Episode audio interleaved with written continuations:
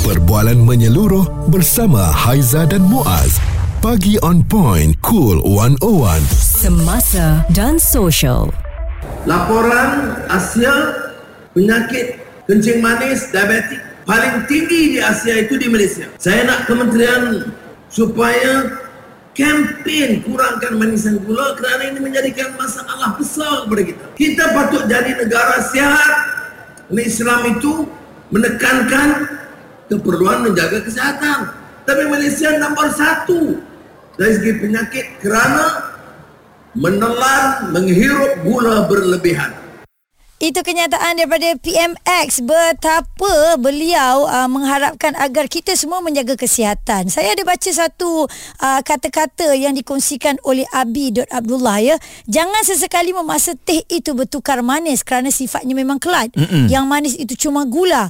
Gula yang kau tambah dan tambah akan hilang nikmatnya teh. Akhirnya ia bukan lagi jadi teh tetapi air gula. Oh. Ah bayangkan ya gula itu membahayakan kesihatan. Mm-mm. Mm-mm. kenikmatan tu dah tak ada. Berarti banyak masuk dalam badan kita, kesihatan hilang. Ya, dan ha. kalau kita lihat uh, dianggarkan ya kira-kira 7 juta rakyat negara ini yang berusia 18 tahun ke atas berisiko menghidap diabetes menjelang 2025 dan menurut laporan Perpustakaan Perubatan Amerika Syarikat ya uh, memberitahu bahawa kadar diabetes di negara kita ini antara yang tertinggi di dunia. Allah. Jadi sebab tu hmm. saya lihat PMX uh, tengok benda ni adalah perkara yang penting. Hmm. Dia mulakan dulu di peringkat kementerian uh, supaya kesedaran itu dapat dipupuk di kalangan penjawat awam dan kemudian akan uh, dibawa secara menyeluruh lah mm-hmm. ya rakyat Malaysia tapi cabarannya Haiza sebab kat Malaysia ni kita dikenali sebagai syurga makanan yeah. uh, dan oleh kerana itulah nak mengurangkan gula dalam minuman ini memang sangat suka sebab semua air-air yang viral air-air yang popular memang manis penuh eh dia punya gula tu melimpah daripada cawan tu terkeluar terkeluar Mm-mm. itu yang buat orang eh kena pergi ni. Dia, dia memanggil. Dia gula ha. ni macam memanggil kita. Mari. Kalau tak pergi nanti orang kata kita FOMO. Ha, ini yang masalah juga kan. Dan Kementerian Kesihatan akan melancarkan pelan advokasi gula dalam usaha meningkatkan kesedaran awam berikutan peningkatan kes uh, penyakit tidak berjangkit ini terutama kencing manis di negara kita Malaysia. Um, dan menterinya Dr. Zalia Mustafa berkata inisiatif itu menyasarkan semua peringkat usia dan membabitkan pelbagai pihak termasuklah pertubuhan bukan kerajaan NGO. Ha, jadi untuk anda yang mempunyai um, masalah nak kontrol gula ni, mm-hmm. bagaimana agaknya untuk anda cuba kurangkan pengambilan gula? Ha, tak boleh. Minggu ya. lagi satu. Tak eh, sampai, tak sampai. Sabar ni baru nak tanya dulu. Tak, nak tanya pun dah tak sampai. Sebab teh tarik yang sedap, um, kalau dikurangkan gula, tak rasa teh tarik itu. Ha, ini ha, masalah dan ya. satu lagi kita beranggapan bahawa kita masih lagi muda. Hmm. Alah, tak kenalah kecil manis yang kena hmm. orang tua. Ya. Ha, jadi persepsi sebegitu itu bahaya tau. Jangan. Okey, jom kongsi dengan kami 0377225656 WhatsApp 0172765656. Adakah cadangan daripada PMX ini anda rasa akan berjaya kalau tak ada sokongan daripada semua pihak? Bagaimana kita nak elakkan pengambilan gula ni sebenarnya? Responsif menyeluruh tentang isu semasa dan sosial. Pagi on point bersama Haiza dan Muaz di Cool 101 pengambilan gula berlebihan perkara ini memang telah pun disebut banyak kali dari dulu dan ini merupakan kesedaran bersama lah kan hmm. walaupun dah ada pelbagai kempen yang telah pun uh, dibuat termasuklah PMX kita Datuk Seri Anwar Ibrahim pun uh, telah menyarankan bahawa semua kementerian uh, kerajaan diminta untuk melaksanakan kempen kurangkan gula hmm. uh, ini bermakna maksudnya kempen itu mungkin uh, di kafe ataupun di kantin eh yeah. uh, dikurangkanlah dari segi uh, letaknya gula tu ya akak-akak yang suka buat makanan pergi office pun kurangkan gula ha. Ha. gitu kan dan kita dulu selalu dengar kurangkan gula dalam minuman lebihkan gula dalam senyuman betul ha okey kita cerita lagi pasal gula ni Muaz betapa tak eloknya kalau kita ambil lebih kita bersama dengan Madam Fong Susian perunding diet hospital pakar KPJ Rawang. Bagaimana puan untuk kita kontrol pengambilan gula ni sebenarnya? Uh, kena jagalah macam puan cakap kena jaga pemakanan kita. Mm-hmm. Uh, first one kita boleh tengok ada tak anda ada tabiat minum minuman manis. Uh, sebab uh, ikutkan uh, saranan seseorang tu dalam sehari tu pengambilan gula kita uh, yang gula sini kita masukkan gula ringkas uh-huh. tidak mahu kita lebih daripada 25 gram ataupun 6 uh, sudu teh kalau kita convert jadi minuman lebih kurang satu uh, satu cawan uh, teh tarik Oh. dalam sehari.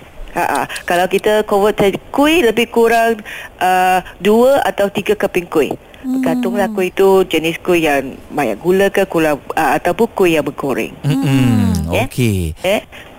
Selain itu uh, bukan saja minum manis, kadang-kadang uh, kita terlupa kita uh, eh, terdapat gula yang tersembunyi dalam makanan Betul. seperti dalam sos. Ya. Ah, sos-sos ni pun ada gula. Sos Eh, cili, kita ya- sos tomato semua ada eh. Ah, ada ada. Ya, selalu kita tahu gula ringkas ni datang daripada minuman minuman manis, hmm. air gas, uh, coklat, aiskrim. Ini yang biasalah. Tapi jangan juga kita lupa gula pun datang daripada kanji yang kompleks. Hmm. Ah, seperti nasi, mi, semua pun ada kanji. So yang penting kita kena control portion kita. Seperti nasi, hmm. kalau untuk uh, wanita kita kata tak lebih satu mangkuk kecil lah. Ah. Ah, kalau untuk uh, orang, orang lelaki uh, tak lebih satu mangkuk. Uh, besar uh, tak terlebih satu mangkuk sederhana Ka, kita andaikan orang tu sihat lah tak ada kencing manis mm-hmm. dengan dia tak ada masalah berat uh, itulah portion yang kita sarankan Okey, apa yang madam katakan tadi mudah untuk kita katakan madam, tapi kalau nak ikut tu madam tu yang susah. Sebab kat Malaysia ni kita dah dikenali sebagai antara negara yang tinggi ya uh, pengambilan gulanya di dunia. Hmm. Jadi kalau madam tengok tu kenapa agaknya? Uh, apa sebab-sebabnya? Adakah sebab makanan kat Malaysia ni memang sedap-sedap ataupun kita tak ada gantian gula? Kita memang ambil gula saja kan walaupun sebenarnya ada gantian-gantian lain. Alternatif lain eh. Ha.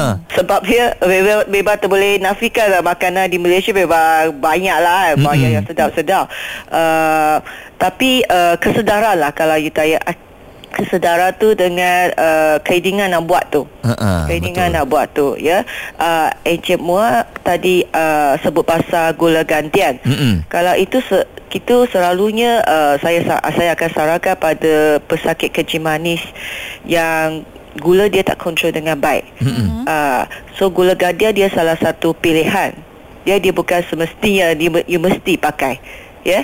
So, so contoh ya, patient tu selalu uh, minum manis. Okey. So untuk nak kontrol gula, gula darah dia especially datang daripada minuman manis dia. Mm-hmm.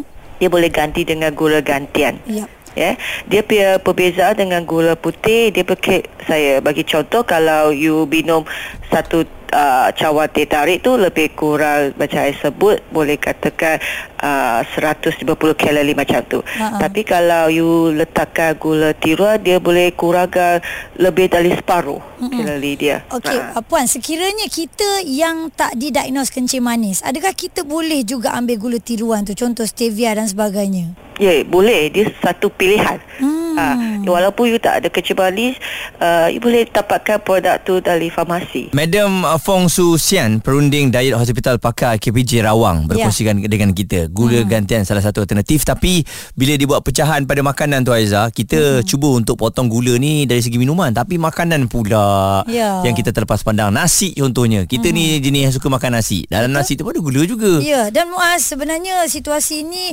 agak sukar untuk mereka yang sudah ada kencing manis ya. Mungkin anda yang mendengarkan kami ni didiagnos kencing manis, ada diabetes, boleh kongsikan tak dengan kami ya. Uh, kenapa agaknya anda didiagnos? Mungkin anda suka minum air gas berbotol-botol lah kan sebab kita pernah dengar mm juga cerita begitu kan. Jom kongsi dengan kami di 0377225656 WhatsApp 0172765656. Pengambilan gula berlebihan, rakyat Malaysia memang suka manis eh. Suara serta informasi semasa dan sosial bersama Haiza dan Muaz. Pagi on point. Cool 101. Kami di sini ada bersama dengan anda. Awal pagi ni kalau ada yang mula nak bersarapan pagi, jom kita mulakan dengan kurangkan gula dalam minuman ya. Hmm. Bukan uh, mama tambah lagi 2 3 sudu gula. Wow. Kerana amat bahaya. Malaysia ni dah dikenali sebagai paling suka dengan gula hmm. dan penghidap kencing manis yang tertinggi di dunia. Dan PMX pun baru-baru ini telah mencadangkan uh, dan juga mengarahkan kepada semua kementerian untuk mengadakan kempen dan juga mengurangkan uh, penggunaan gula dalam minuman ataupun makanan. Ya. Uh, tambahnya lagi sewaktu selalunya waktu tengah meeting lah dia merasakan air yang dihidangkan teh tarik hmm. terlampau manis dan uh, kempen kurang gula ini boleh dilakukan dengan bermula melalui kementerian ni uh, sewaktu meeting kalau ada catering ya yang menghidangkan makanan uh, waktu tu dah boleh kurangkan uh, gula dalam minuman dan juga makanan. Nampak macam leceh tetapi hmm. kalau kita tak mula sekarang bila lagi patutnya bukan sekarang dulu-dulu lagi dah mula daripada rumah pun dah mula diri sendiri kan jangan tunggu disuruh lah sebenarnya okey ini kiriman daripada Cik uh, Ju Zaila dia kongsikan sejak dia di- didiagnose dengan penyakit kencing manis pada Januari saya agak terperanjat dan cuba sedaya upaya untuk elak diri dari mengambil ubat diabetes. Saya berusaha dengan mengamalkan gaya hidup sihat makanan seimbang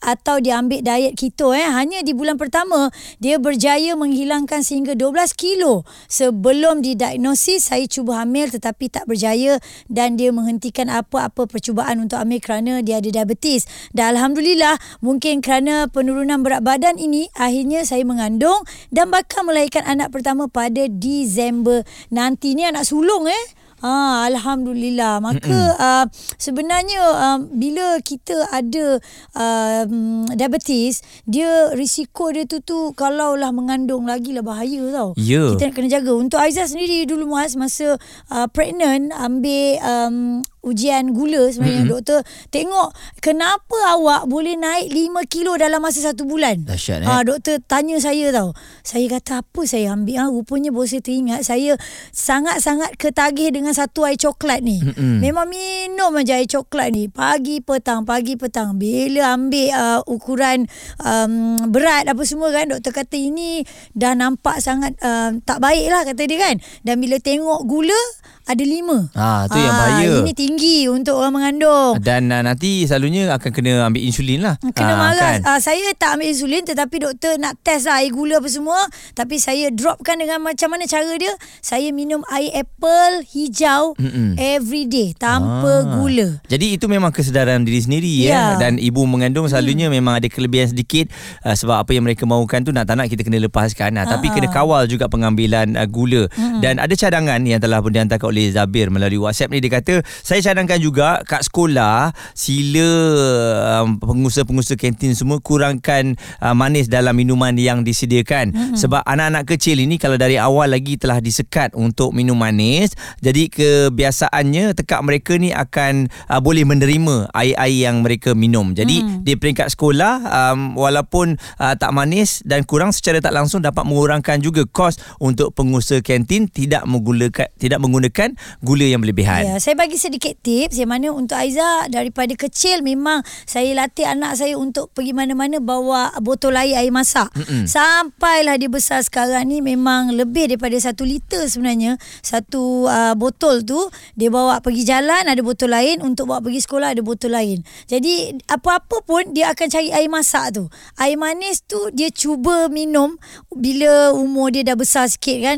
Tapi dalam pada masa yang sama air manis sikit dia akan cari air masak tu Hmm, juga. bagus, eh. Ha, jadi Ha-ha. itu saya rasa ibu bapa boleh mulakan anak-anak daripada kecil. Kena Ya. biasakan. Ha. Betul, kena biasakan. Hmm. sebab tu kalau uh, ni tengok juga le di uh, Chinese school. Hmm. Selalunya mereka memang bawa botol-botol air kan? yang Ha. besar tau Ya. dan kena make sure habis. Ha. Uh, dan di sekolah pun memang macam tu. Uh, kalau di uh, preschool eh kalau Hmm. uh, air botol tu dapat dihabiskan, mereka akan dapat bintang. Uh, Ah, nak bagi tahu, nak ya. menggalakkan minum air kosong tu adalah bagus. Jadi benda ni kalau dari awal lagi dah disusun cantik, mm-hmm. uh, jangan nanti dah dibesar dibertukar pula. Ha, ha. Uh, tiba-tiba mencari yang manis pula kan. Kalau penat pula kita dah buksa dari kecil kan. Okey, jom call kami lagi 0377225656 atau WhatsApp di 0172765656. Mungkin anda ada cerita perjalanan uh, kesihatan anda uh, dalam potong gula ya dalam setiap pemakanan dan juga minuman. Suara serta informasi semasa dan sosial bersama Haiza dan Muaz. Pagi on point. Cool 101. Cerita mengenai gula Pagi ni tolonglah ya Kita mulakan kurang ambil gula hmm. Bukan terus tak boleh ambil Nanti kan tak ada energi pula Ya, khususnya untuk anda yang bekerja sebagai penjawat awam. Mm-mm. Kerana penting anda ni orang barisan hadapan tau. Okey, kita ada Cik Jeffrey yang nak berkongsi uh, mungkin anda juga didiagnose uh, kencing manis ke? Ya, saya. Ha-ha. Saya nak sharing pagi ni bagi tip yang bagus untuk mereka-mereka yang menghadapi kencing manis. Saya pun baru kena kencing manis selepas COVID. Saya nak bagi tip-tip yang berguna kepada kita semua yang menghadapi kencing manis. Yang pertama, bila kita bangun pagi selepas solat tahajud, kita rendam air dalam gelas se, se, sedalaman iaitu air daun karpule ataupun air daun pandan kita mix together. Lepas tu kita bangun pagi kita minum kita selap nabi. Insyaallah kencing manis kita akan drop. And then tiap-tiap hari kita amalkan daun pandan kita potong tiga rendam. Not to say those who having a kencing manis orang yang tak mengalami kencing manis tu bagus sebelum terkena Hmm. Tip memang bagus ya Syari. Ubat doktor kita makan untuk sampingan. Saya baru menghadapi saya bila saya check up for my reading everything is drop. Oh, Alhamdulillah. Dia punya, dia punya kencing manis drop, dia punya apa? Uh, darah tinggi drop, dia punya lemak dalam badan semua drop. I punya weight masa I, I mengalami kencing manis 72. Selepas I amalkan ni I punya weight memang cantik Doktor puji. 64 Drop to 9 kg. Alhamdulillah. Dengan uh, apa istiqamah menjaga tu ya. Betul. Ni semua Allah Yang yang sebenarnya Daun-daun yang dijadi oleh Allah Subhanahu ta'ala ni Memang mudarat pada kita. Ubat Okey. ni saja Untuk kita apa orang kata it's, a, it's a control the level of kencing manis Okey, perkongsian daripada orang yang didiagnose kencing manis, saya rasa kita boleh uh, follow kalau anda pun ada penyakit kencing manis, tapi mm-hmm. kalau yang tak ada tu dah kena jaga daripada sekarang. Betul. Ini semua adalah diri kita. Jadi ayuh kita tak nak jadi negara yang dikenali sebagai um, negara yang terkenal dengan penyakit kencing manis ni. Mm-mm. Kita mulakan dalam diri kita dulu, okey? Suara serta informasi semasa dan sosial bersama Haiza dan Muaz. Pagi on point. Cool 101.